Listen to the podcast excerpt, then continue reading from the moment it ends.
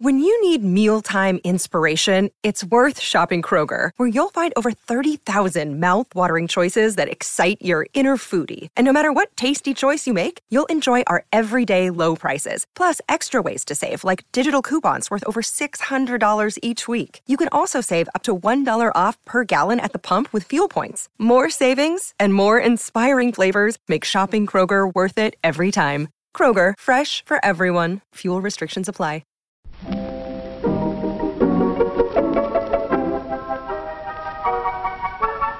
Maybe it's just that you don't know how to use social courtesy. Oh, that's old fashioned. Watch how Lizzie Post and Dan Post Senning act as host and hostess. They know that courtesy means showing respect, thinking of the other person, real friendliness.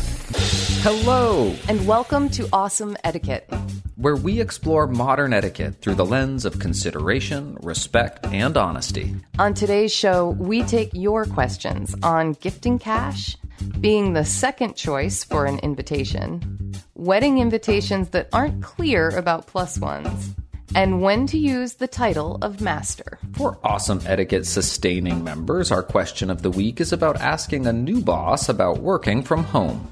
Plus, your most excellent feedback, etiquette salute, and a postscript on small talk. All that's coming up. Awesome Etiquette comes to you from the studios of our home offices in Vermont and is proud to be produced by the Emily Post Institute. I'm Lizzie Post. And I'm Dan Post Senning. And Lizzie Post, I am so proud of you for being here today. I just have to say thank you. You are truly awesome. Well, I wow, fluff me up a little more. That's great. I like this. This is a good way to start a show. Thank you, cuz. Dan is referring to the fact that uh, remember y'all last week how I was telling you on the show all the work I was going to get done while Dan was away at Star Island, which cuz I want to hear about in just a bit. I was so excited about getting to tackle our tip a day program and everything. And sure enough, on Monday, I came, Monday. which was Monday, which was which was July fourth. I came down with COVID, and it was the the whole shebang. I had uh, just a high fever, um, really bad lower back pain and body aches. Luckily, meds kind of helped with the aches and the fever, but um, but that lower back pain, I had about two and a half days of that that just would not cease.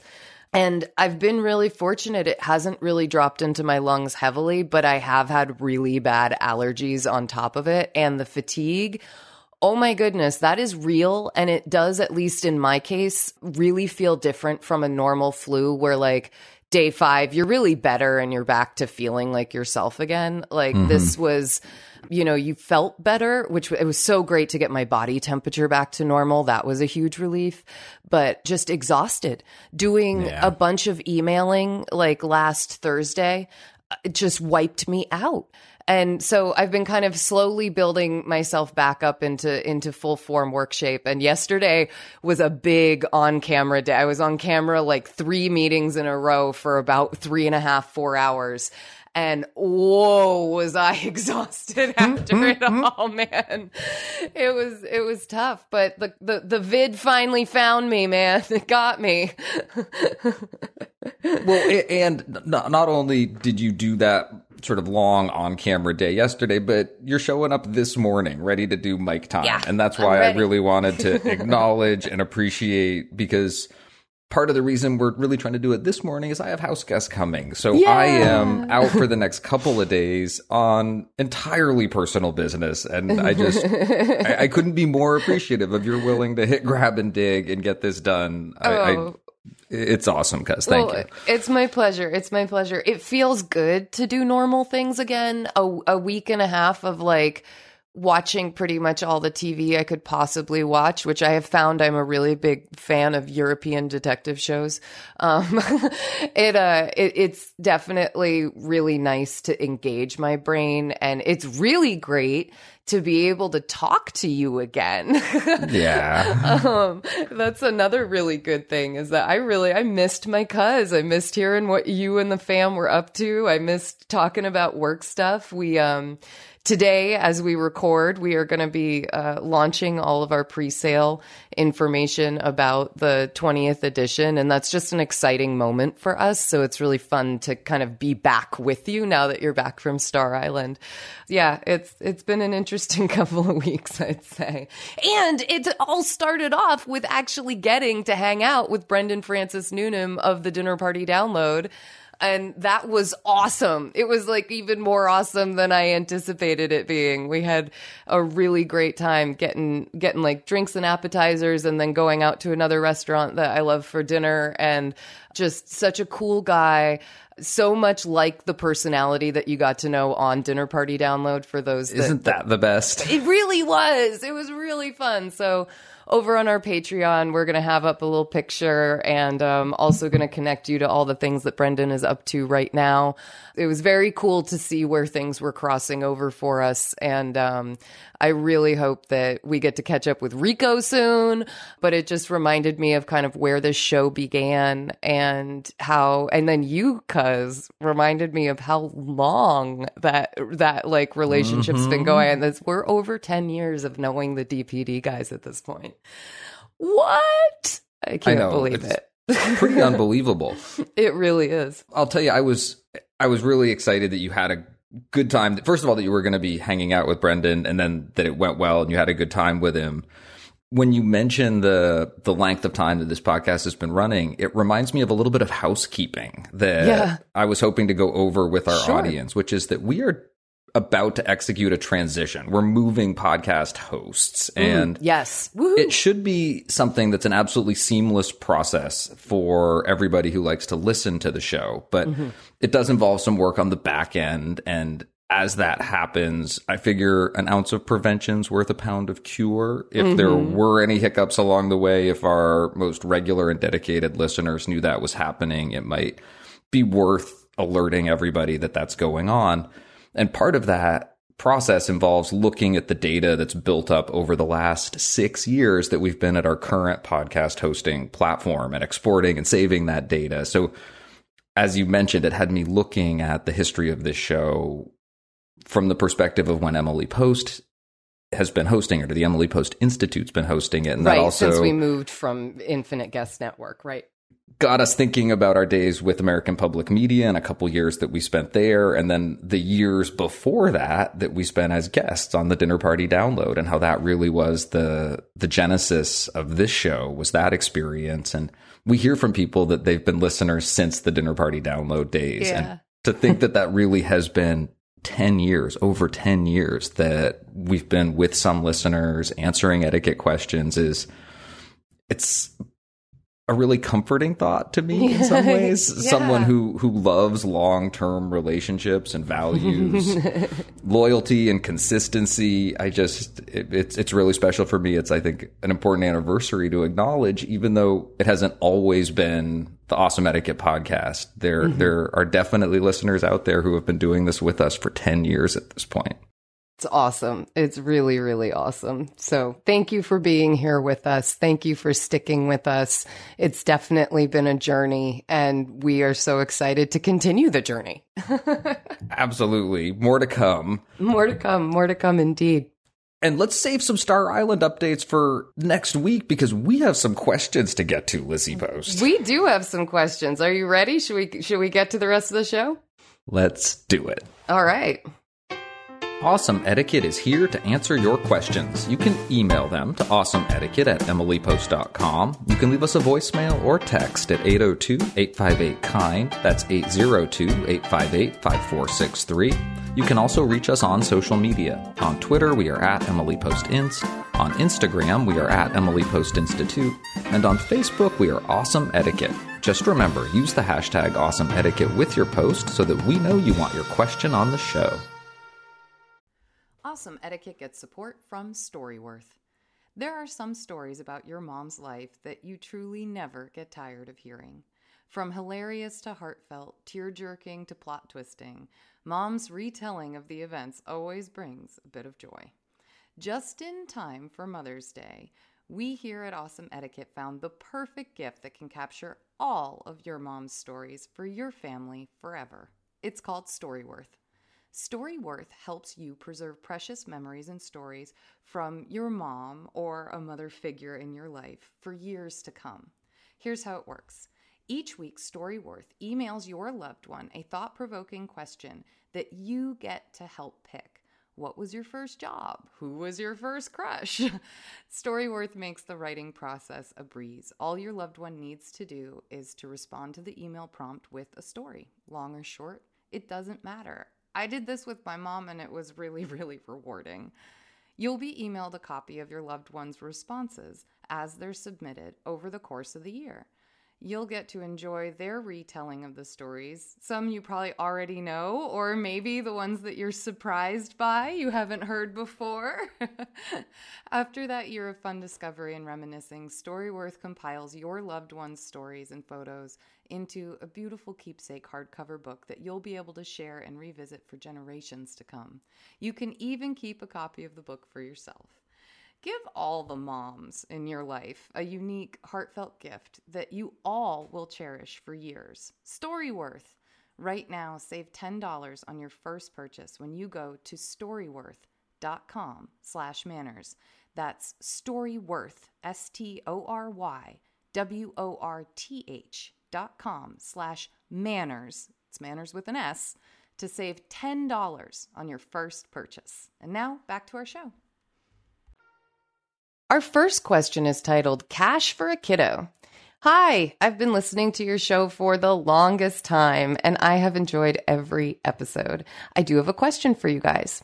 My daughter has been invited to her first birthday party. She is 11 months old and the birthday girl will be turning one. They are almost the same age. I'm not that close to the family, but we have conversations occasionally since both our girls are just weeks apart. On the invitation, it says, and this is in caps, no boxed gifts. I'm assuming they have many toys and that they would prefer cash since it's their second child. How much cash should I give? How to present that gift? Should I do a Venmo or a gift card in an envelope?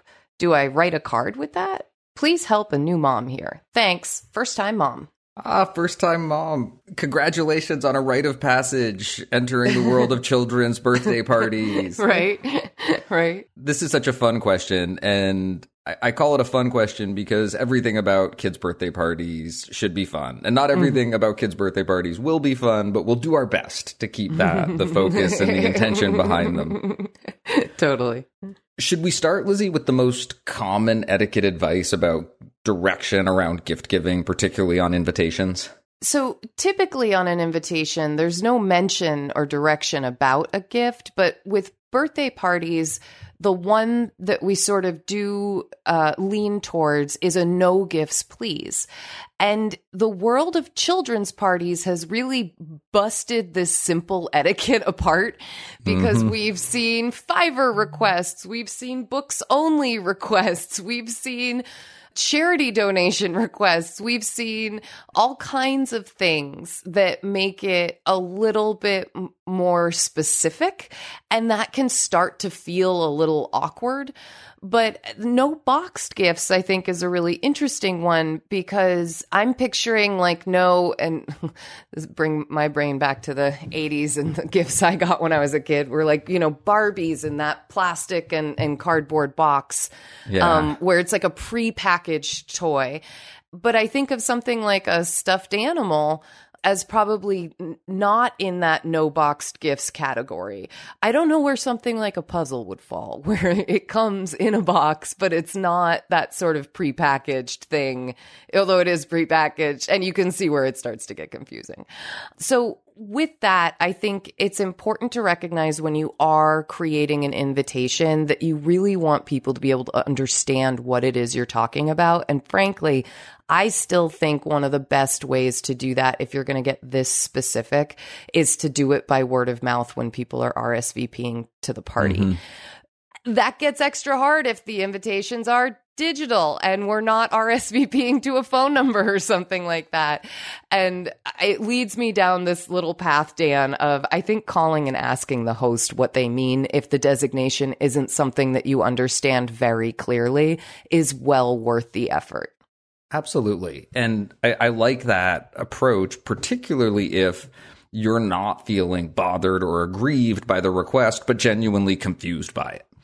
And the caution around being prescriptive about what kind of gifts people give can can come from a couple of places. On one side, you don't want to be telling people what to do. You want to let them decide what they want to give, what makes them feel good Yeah. to be getting. And when you give too much direction, it can it can bother people. The other danger is that you're not clear about it. And it sounds like that's more what's going on here. It's created some confusion. Yeah. And like you, I'm reading the no boxed gifts as a we don't want more stuff kind of request. So Mm-hmm. Not I don't know. necessarily a cash request. Yeah. Exactly. And and maybe that stuffed animal isn't boxed, but maybe it's still in the stuff category. And now we're talking about genuine confusion that would be very easy to clear up if you're comfortable asking, making that call. It said no boxed gifts. What are, what are you what are you meaning by that exactly? I want to be sure that I'm participating in the spirit of the event. yeah. And you're right. I don't think it's necessarily a direct ask for cash. You could think of all kinds of things that you might do. Maybe it's a card that you decorate or that becomes a piece of artwork or that has a handprint from your 11 month old. Anisha would call her a zero year old.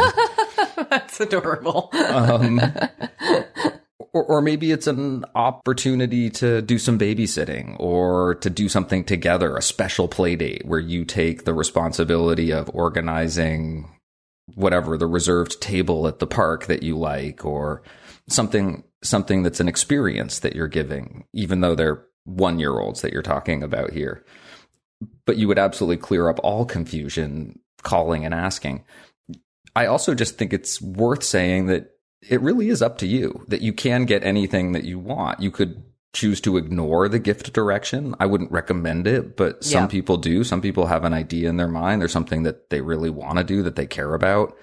And while I would say to myself, I wouldn't go that far, it reminds me that ultimately it is a personal choice and it's something you get to decide about. So if you do decide to go the route of giving cash, it, it's really up to you to think about what would feel good and appropriate and right. And, and that's an amount that you can decide on and feel good about whatever decision you make because it really is your choice and you're the person who's best equipped to make it.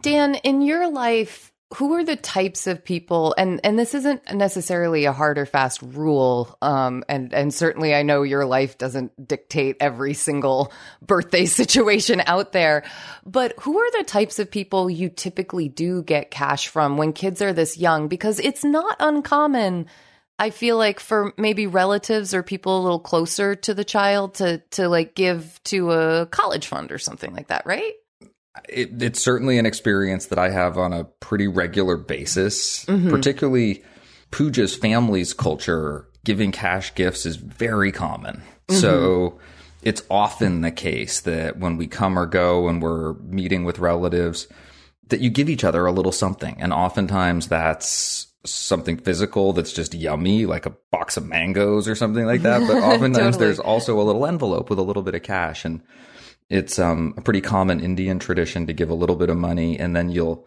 add just a small amount so that it breaks it up off an even number in some Oh, way. Oh, so like you add like one dollar to a twenty, so it's twenty one dollars or something like that. Yeah. Exactly. And we uh, opened a youth savings account for the girls and we just put that money in there. And then when there are opportunities to do nice things for them, that's one way to, to have a, something we can turn to that is, is from people that love and care for them and want to do nice things for them. And you could also think of that as the beginning of a college fund. I think there's a very good chance that some of that money will be there when the girls are old enough and well, the girls and the boy now are old enough to be making um, some of those choices for themselves. I think it's a really nice thing to do for children to, to set that up. We also do a little piggy bank so that Anisha can practice and watch if there are smaller amounts. She gets to practice saving herself. And that's, that's another way that you can engage with that gift mm-hmm. in a way that that starts to connect it with the kids so that they feel that generosity very immediately in their life. And is it typically like your friends who do that or like like closer family members? More often family members, mm-hmm. but it's also family and friends, family and close friends. Yeah. Sort of that that family friend circle. mix. Exactly. Yeah, yeah, yeah, yeah. First time mom, welcome to the kids birthday party club. It is such a fun thing to be a part of and I think that you're going to enjoy it for many years to come. We certainly hope our answer helps all the different ways we're talking about it and that you don't feel boxed in in this situation. Money should be something of value. The value should be obvious and uniform. Who but an expert knows what this fur pelt is worth? Out of such trying experiences, gold and silver emerged as the most durable, most convenient, most satisfactory money. Look, Bumble knows you're exhausted by dating. All the must not take yourself too seriously and 6 1 since that matters. And what do I even say other than hey? well, that's why they're introducing an all new Bumble with exciting features to make compatibility easier, starting the chat better and dating safer. They've changed, so you don't have to. Download the new Bumble now. Our next question this week is about a second invitee issue. When you invite someone to an event as a second choice because the first person who originally agreed to go had to cancel, do you identify to the second choice person the name of the person whose place they are taking? I was the second choice and was given over a week's notice of the event. Personally, I'd rather I had not known so many details, as I often feel like I am the third wheel when I am included with both these two people. I look forward to hearing feedback, and maybe I will have stopped stewing by then, and I will know how to handle the situation if when I am either the inviter or the invitee. Many thanks, Laura. Laura, thanks so much for the question. I like how specific you got because typically I, I think when we've answered this type of question in the past cuz that we've said um, and this is what happens when you've been doing the show for this long. You start to be like how do we usually answer this? Has it changed now? But typically we say that it's fine to tell the person hey i had a friend cancel last minute who was going to attend XYZ event with me. Would you like to to go? Would love to have your company. And I think that's pretty standard just so that you're explaining the situation someone's walking into or why the invitation might be coming very last minute. But I'm not so certain that you need to say who the actual guest was going to be. The place where I think it would be obvious would be like if I was filling in a spot for Pooj you know what I mean? Like it would be like if it was an obvious social event that a spouse or a par- a longtime partner would be invited to and included in, and you were going to be replacing that person. It might just happen to be very obvious that that's the person you're replacing. But mm-hmm. if I had tickets to like our UVM hockey game, which you and I split tickets to with your brother, and it was my week for the tickets and my buddy couldn't go with me and I was just you know calling around on that Friday or Thursday before the game and asking folks if they wanted to join me. I don't think I'd feel the need to say, "Oh, well Ben was going to join me, but he canceled last minute or he had to cancel." You know, I think I would probably just say, "Hey, I had a friend who was going to use this and they didn't. Or I might just say, Hey, I, I found myself in a position with an extra ticket this week. Do you want to go? but I don't know that you need to give the actual name. I would agree a thousand percent. And I think it's a sliding scale the way the way you're describing that mm-hmm. with over a week's notice I mean, maybe if it's a, a, a super formalized event that requires a lot of planning and coordination, that's a little short on time. We don't know mm-hmm. exactly what the event is, right? But for a lot of things that people get invited to, a week's notice is plenty. And I'm going back to the original tenets of good etiquette that ultimately mm-hmm. it's about taking care of other people, making other people feel comfortable and at ease.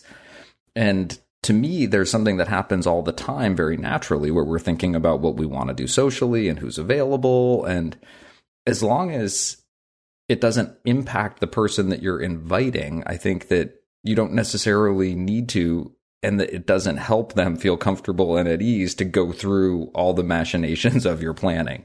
Mm-hmm, well, actually, there were six other people that I would have rather done something with next weekend, but this couple's away and did it. But this event is happening, and there were three people that could maybe have gone to that event. So I ended up choosing you because you were number two and the first.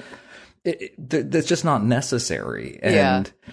if there's not a compelling reason to go through any or all of that, I, I think that part of good etiquette sometimes is not sharing every thought that goes through your mind, but just mm-hmm. inviting someone to go with you and and taking that chance and that risk and hoping that they say yes and that you have a good time together. I think that the the care that you're talking about where our answer has varied is that sometimes the nature of the invitation is one where a little bit of explanation clears things up. Mm-hmm. And it lets someone know that, yes, I'm giving you short notice, but it's for a perfectly good reason. This is a ticket that's usually taken by someone. They canceled at the last minute. And I'm really hoping to invite someone else or share it or make it available. And all of a sudden that that changes the nature of it to oh they don't care they invited me last minute that's really thoughtless to mm-hmm. oh there's a, a situation here that makes sense why this invitation would be coming so late Yeah. so it's it's more that I think you have to balance those things and think about them. And sometimes a little explanation is helpful and reasonable, and other times it's unnecessary and extraneous. And this definitely sounds like it's closer to the unnecessary and extraneous side of things. Yeah. Laura, I also just want to give you credit for the line of I look forward to hearing back and maybe I will have stopped stewing by then. We can all get little bees in our bonnets, you know, over over things and I I appreciate the idea that that, that particular um moment might pass naturally for you. I So smart. I appreciate that. That's really good good to be aware of. But I also really like how you're using this situation to think about how you can be a great host um, or a great invitee, as you say, a great guest in the future. And hopefully our answer helps. And even more importantly, I really hope that you had a great time at the event. Thanks so much for the question. This is one party that just has to turn out right. Well, the purpose of a party is to have fun together. And a successful party needs planning and skill. Whether it's a special carnival designed for gay entertainment, a birthday party, a holiday party, they all take planning, and they should all be fun. Another day is here, and you're ready for it. What to wear? Check. Breakfast, lunch, and dinner? Check. Planning for what's next and how to save for it? That's where Bank of America can help. For your financial to-dos, Bank of America has experts ready to help get you closer to your goals. Get started at one of our local financial centers or 24-7 in our mobile banking app. Find a location near you at bankofamerica.com slash talk to us. What would you like the power to do? Mobile banking requires downloading the app and is only available for select devices. Message and data rates may apply. Bank of America and a member FDIC. Our next question is titled Plus One Problem.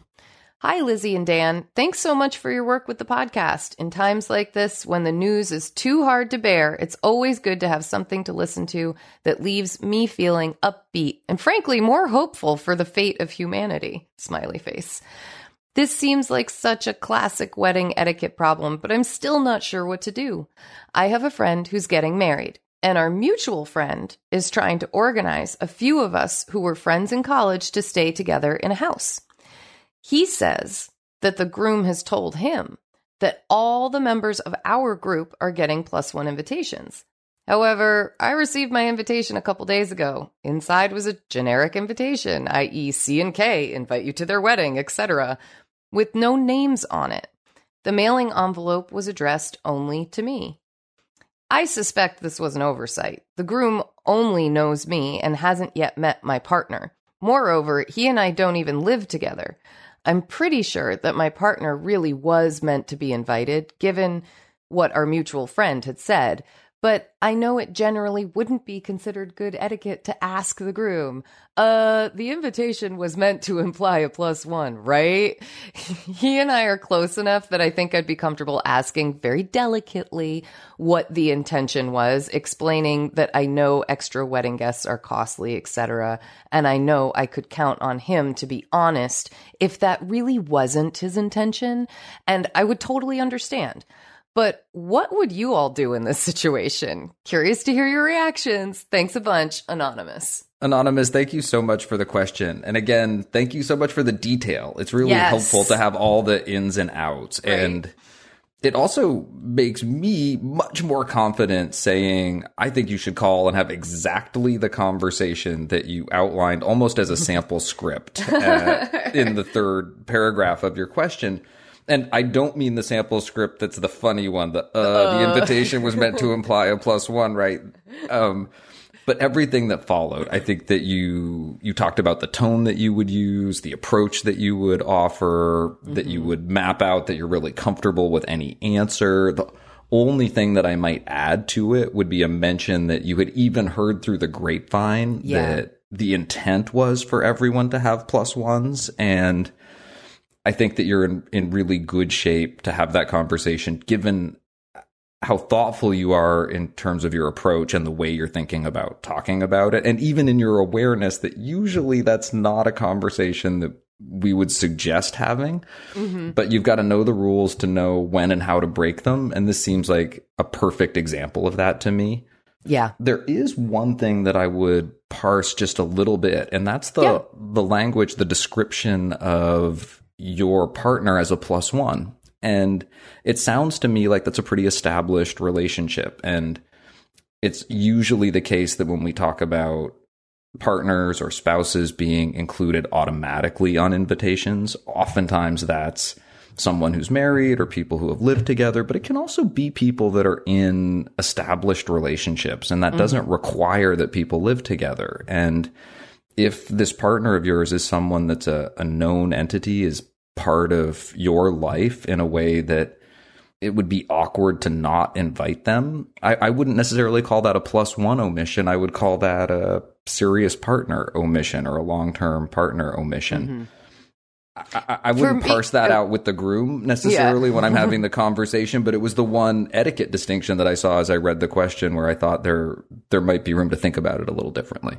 Yeah, for me, that particular part falls into that gray area where it's like the the groom hasn't yet met my partner, and my partner and I don't live together. So I could easily see why the partner wasn't included, especially if the groom isn't as aware of the whole significant other established relationship kind of e- exception to the rule. Because i think a lot of people are familiar with you know i think etiquette rules from days of old and by days of old i mean even like 10 15 20 years ago the idea that oh well the cutoff is kind of if you live together or not or if you really know the partner well or something like that. And and the know the partner well actually hasn't been a rule but people end up thinking that there are some rules out there that are hard and fast that maybe aren't quite as hard and fast as they really are. And this is one of those rules. And so um, I think it's really great on Anonymous's part to recognize these two things that the groom only knows me, hasn't met my partner yet, and my partner and I don't live together. So I could see how this could have come about this way. But even with those two things being in place, I still think asking is a great way to go. And like you, Dan, I was really impressed with Anonymous's willingness to accept any answer that comes and to, to not be too put off if it's, oh, we actually realized we really couldn't give plus ones to everyone because some of those things might be where that consideration was coming from. Um, the only thing we don't know is kind of how established this couple is. You know, have they been dating for three months? Have they been dating for six months? Have they been dating for three years? You know, and you just haven't met, which really does happen.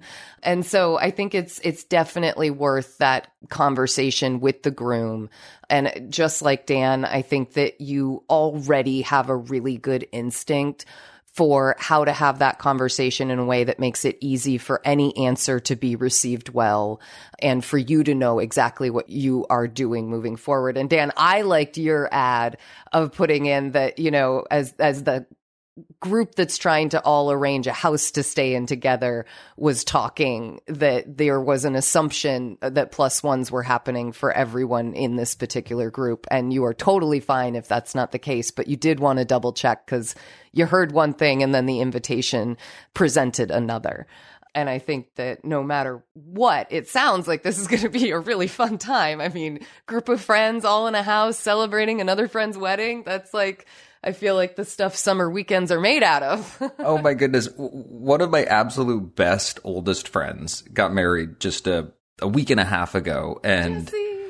it reminded me, congratulations, Jesse Ritvo and Frediki what fun weddings are. You definitely get to a certain point in your life where it's the best party you could possibly be invited to anymore. And um, I, I, hope that everyone has an awesome time. But I also really appreciated, Lizzie, your remembering and reminding me that planning a wedding is a big deal and yeah. it's not easy. And we have all sorts of intentions. And it's entirely possible that an early discussion between the groom and the person who's organizing this house included the honest intention to include plus ones for people and that you a stage was reached in the planning where maybe that wasn't possible and yeah.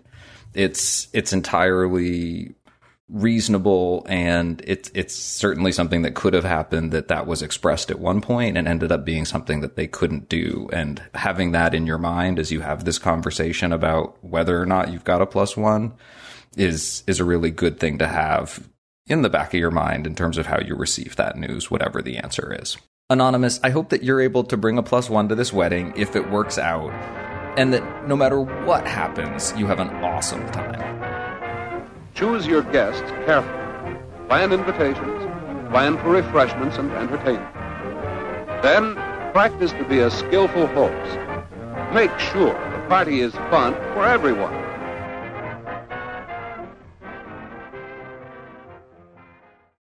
Our next question is about mastering the use of master. Dear Lizzie, with an IE, and Dan, I was recently writing a birthday card to a friend's child for his fifth birthday. It must be the summer birthday party season. I went back and forth over how to address the card. Should I use master or not? Should master be reserved only for the most formal of occasions, such as a wedding, or is it appropriate to use it on a birthday card? If so, at what age can master be used?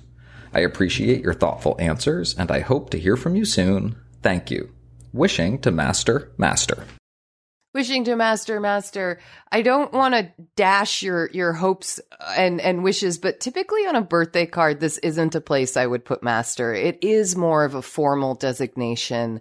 I think if you were going to make the card something that was heavily formalized to to be fun and to play in that zone. And because it would be a little out of the box for a 5-year-old's birthday that that might be the way you do it. But then I would want to make sure the card you know had beautiful calligraphy on it and and like was decorated in a gorgeous way or that really played into the need to use a title like master.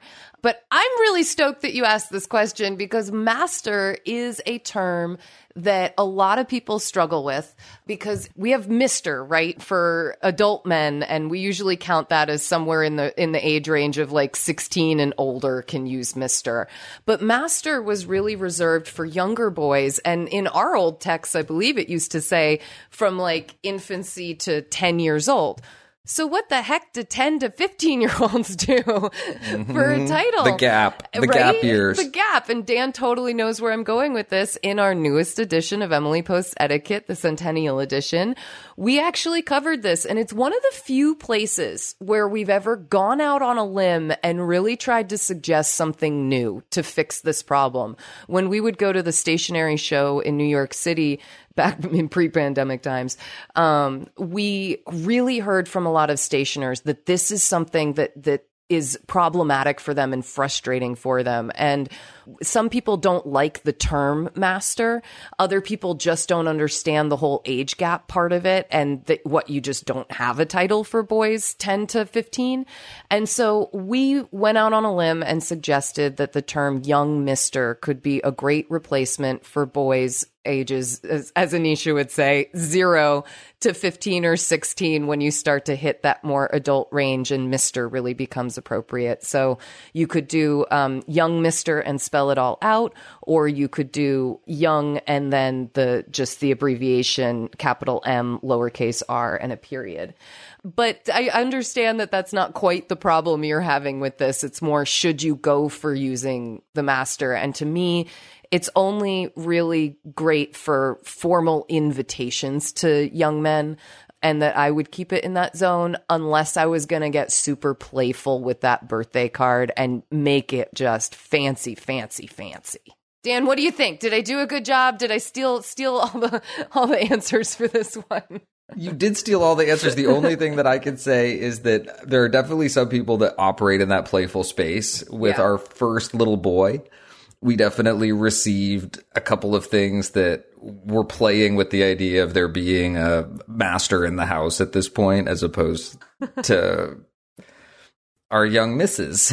and I I love the idea of young mister. To me, it rolls off my tongue. It's an easy thing to say, and I love the the universality of it that because mm-hmm. there isn't a rule associated with it that you can use it in those years where I think you're more likely to encounter those occasions where you'd want to use a formal title. I Mhm. think that for for really young children, it's less likely they're going to be included in really formal events. Although it Mhm. happens, it definitely happens. Yeah, yeah. That there are certainly more occasions that start to emerge in junior high and high school where the possibility that you'll be invited to a formal event start to increase and having an option, having a title that we can use for I don't want to call them boys, young men, Young adolescent men, is is I think a really nice option to have on the table.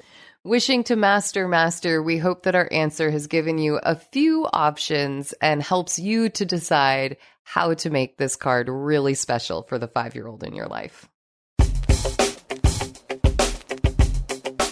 Thank you for your questions. Please send us updates or feedback on our answers to awesomeetiquette at emilypost.com. You can leave a voicemail or text at 802 858 KIND. That's 802 858 5463. Or you can reach us on social media. On Twitter, we are at Emily Post Inst. On Instagram, we are at Emily Post Institute. And on Facebook, we are the Emily Post Institute. Just use the hashtag awesome etiquette with any social media post so that we know you want your question on the show.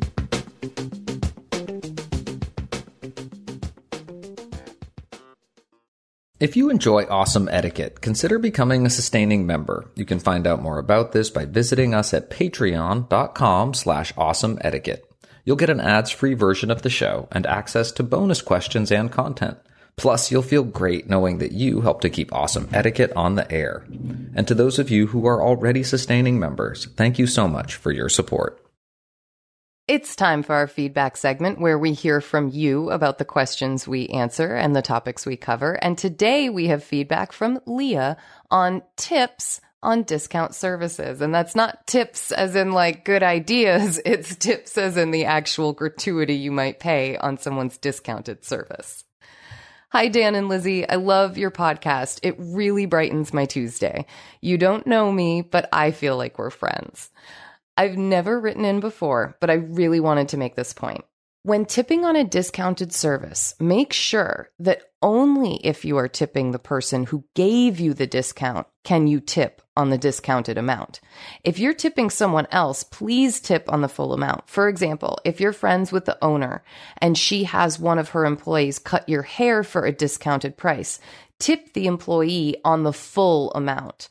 I remember how terrible it was as a waitress when I spent a lot of time serving friends of the chef or owner only to find most of the meal comped and making $2 for an hour of work. I also don't think it would ever be a problem to tip on the full amount, though, of course, not necessary. It's still a savings, and I think it also acknowledges that you appreciate the person providing the service and not just the cheaper price. Thanks for the advice, Leah. Ooh, that's good feedback. Leah, I couldn't agree more with my cousin. And when I was driving down to do the podcast, Lizzie and I were going over the script, and she told me that, that the feedback was about the question on tipping for a discounted service. Mm-hmm. And the words that came out of my mouth were, ooh, I hope the feedback is that it's okay to tip the full amount on the discounted service if you want to. Because I wouldn't want to tell someone who was receiving a discount maybe as as sort of a uh, a way to enjoy a service they otherwise couldn't afford that they would be expected to tip a lot more but that if it was something you felt you were capable of it's a really nice thing to do and mm-hmm. I, I think it's a great piece of feedback in that way and i also really liked your clarification about it being the person who's providing the service that you're tipping for who offered the discount that yeah. detail I think is a really important one to keep in mind. And um, I would like to amend our original answer and add all of your feedback to include to it. it. absolutely, absolutely. No, it is. It wasn't in my mind, the way the question was presented, it sounded like the person providing the service and giving the discount was the same person. But there, as Leah points out, there are lots of times where that might not be the case. And you want to make sure that that worker, if it's not the person who actually extended you the discount, that they do get tipped on the full amount of their time. And I thought that the restaurant example was really strong. Leah, thank you so much for your feedback. And thank you for sending us your thoughts and updates. Please do keep them coming. You can send your next piece of feedback or update to awesomeetiquette at emilypost.com, or you can leave us a voicemail or text at 802 858 KIND. That's 802 858 5463.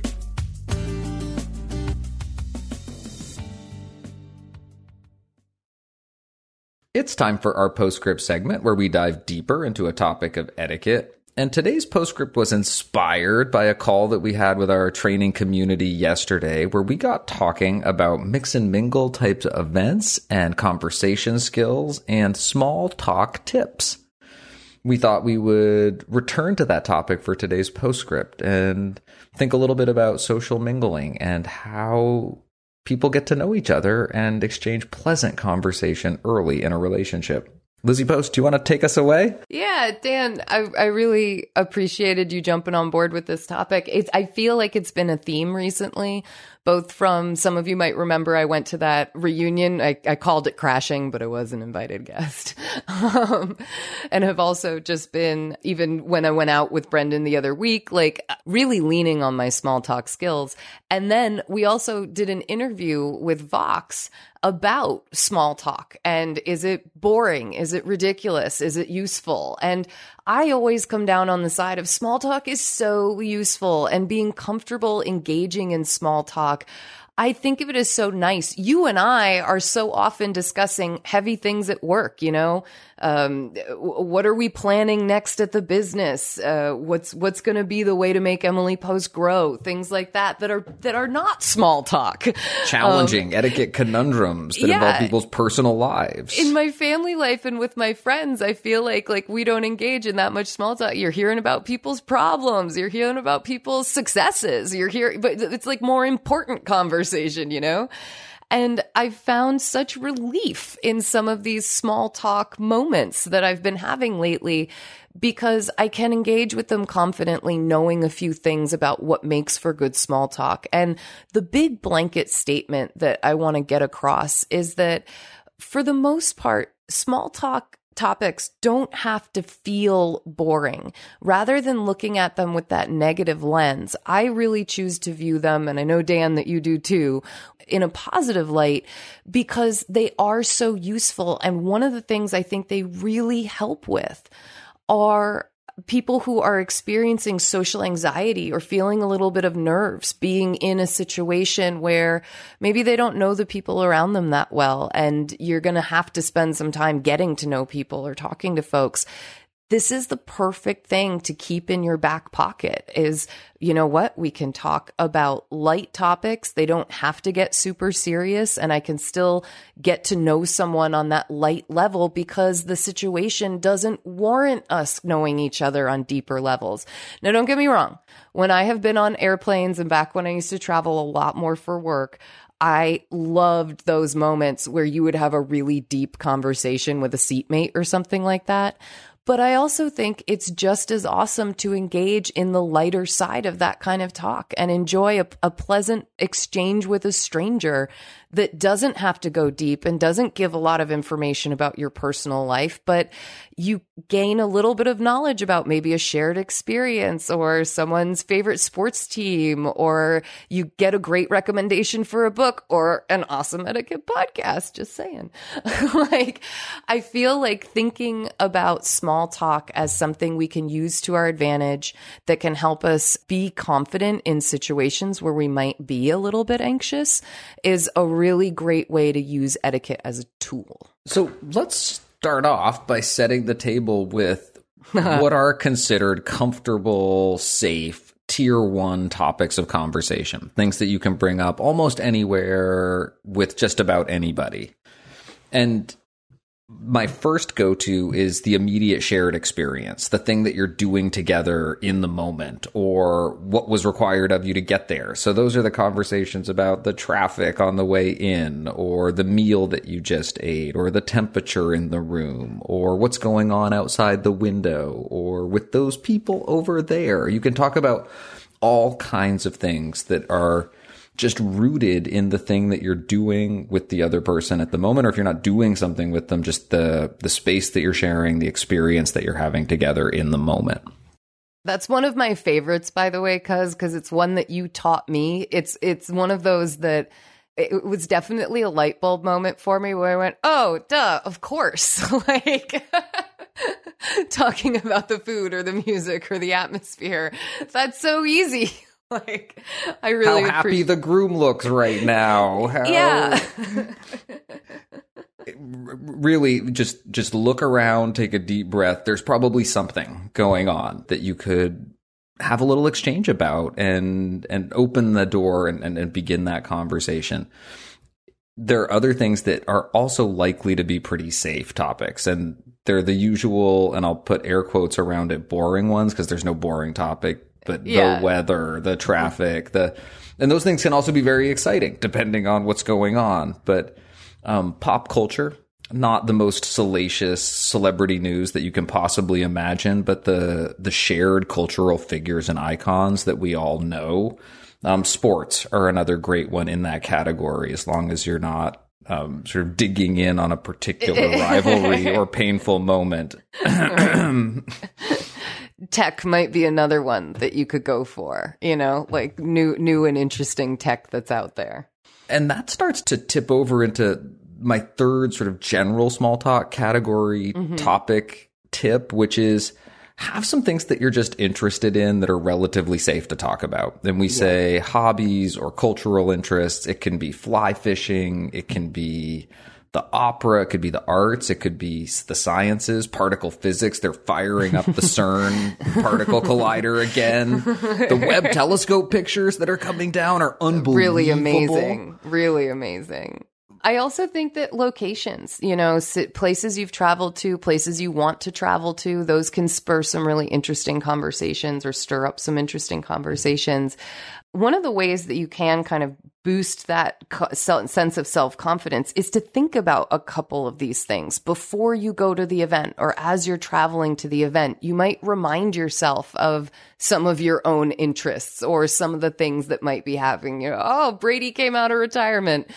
I know you all probably groan, but Dan and I are still very excited about it.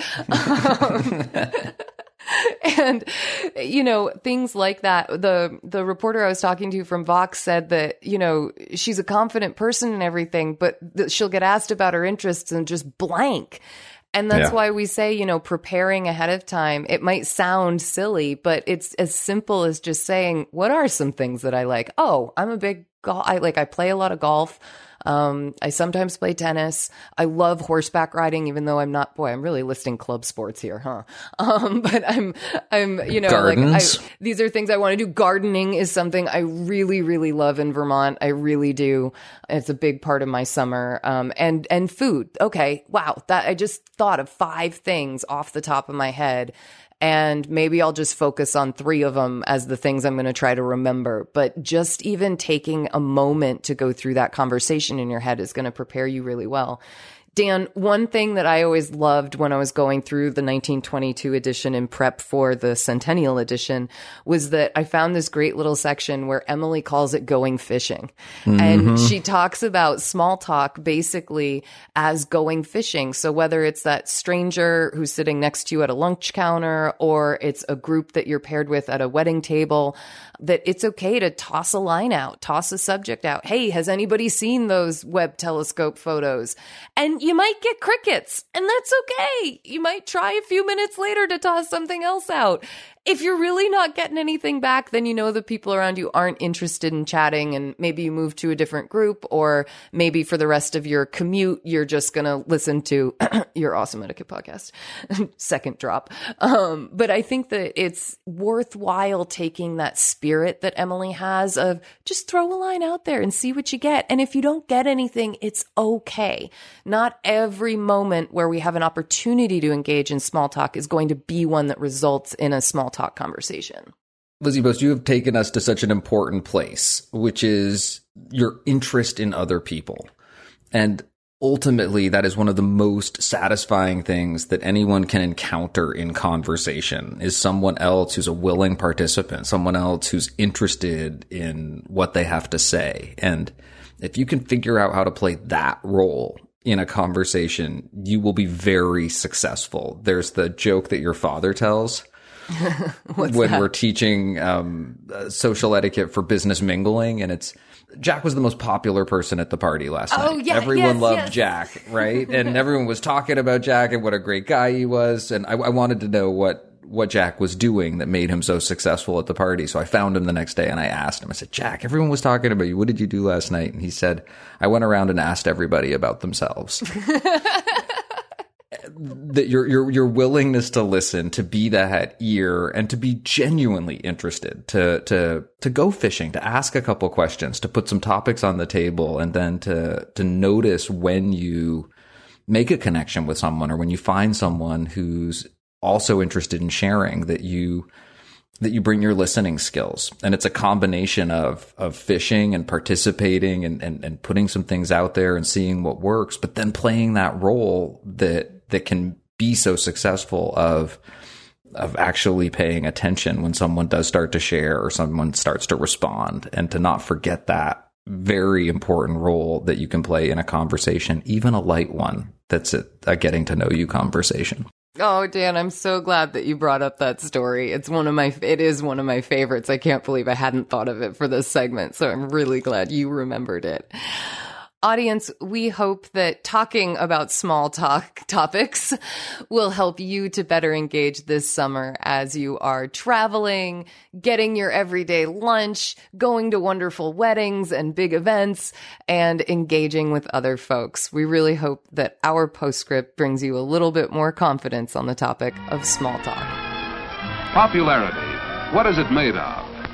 How does a person get to be popular with lots of people? And have a few close friends, too. Let's watch and see what makes people like one person and not another. We like to end our show on a high note, so we turn to you to hear about the good etiquette you're seeing and experiencing out in the world, and that can come in so many forms. Today we have a salute from Melanie. Dear Lizzie and Dan, I am delighted to offer this salute to my friend Tim in Chicago. He played host to our group of three friends, two from the East Coast and one from London, over a long weekend in June. As a longtime listener of Awesome Etiquette, our experience that weekend highlighted for me the convention that a host's job is to make a guest feel welcome and comfortable. Tim went above and beyond. Immediately upon our arrival, Tim had our well being in mind. He had snacks and beverages ready for our rental accommodations. He provided each of us with a public transit card loaded and ready to use. Each day, he made sure that we saw different parts of the city and ticked the boxes of things that each of us wanted to do. He coordinated transportation around town and helped to arrange visits with additional friends in the area. We three agreed that our weekend was beyond spectacular. Please accept my thanks as well for your excellent work on the podcast and at the Emily Post Institute, bringing etiquette principles to life. With kind regards, Melanie. Woo, that sounds like a fun weekend. Melanie, what an awesome host and what an awesome experience to have as a guest. You're inspiring me. I've got house guests coming and I'm thinking to myself, can I tick a few of those boxes? I think I'm well set up, but I'm definitely double checking right now. Thank you so much for this salute. And thank you all for listening today. And thank you to everyone who sent us something and everyone who supports us on Patreon. Please connect with us and share this show with your friends, family, coworkers, maybe even strangers, any way that you like to share podcasts. You can send us your next question, piece of feedback, or salute by email to awesomeetiquette at emilypost.com.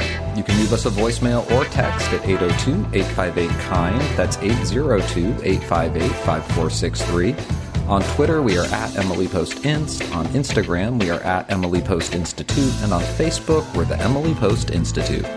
Please consider becoming a sustaining member of our podcast by visiting patreon.com slash awesome etiquette.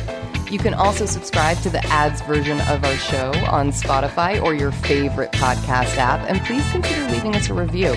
It really helps our show ranking, which helps more people to find awesome etiquette. Our show is edited by Chris Albertine and assistant produced by Bridget Dowd. Thanks, Chris, Chris and Bridget. Bridget.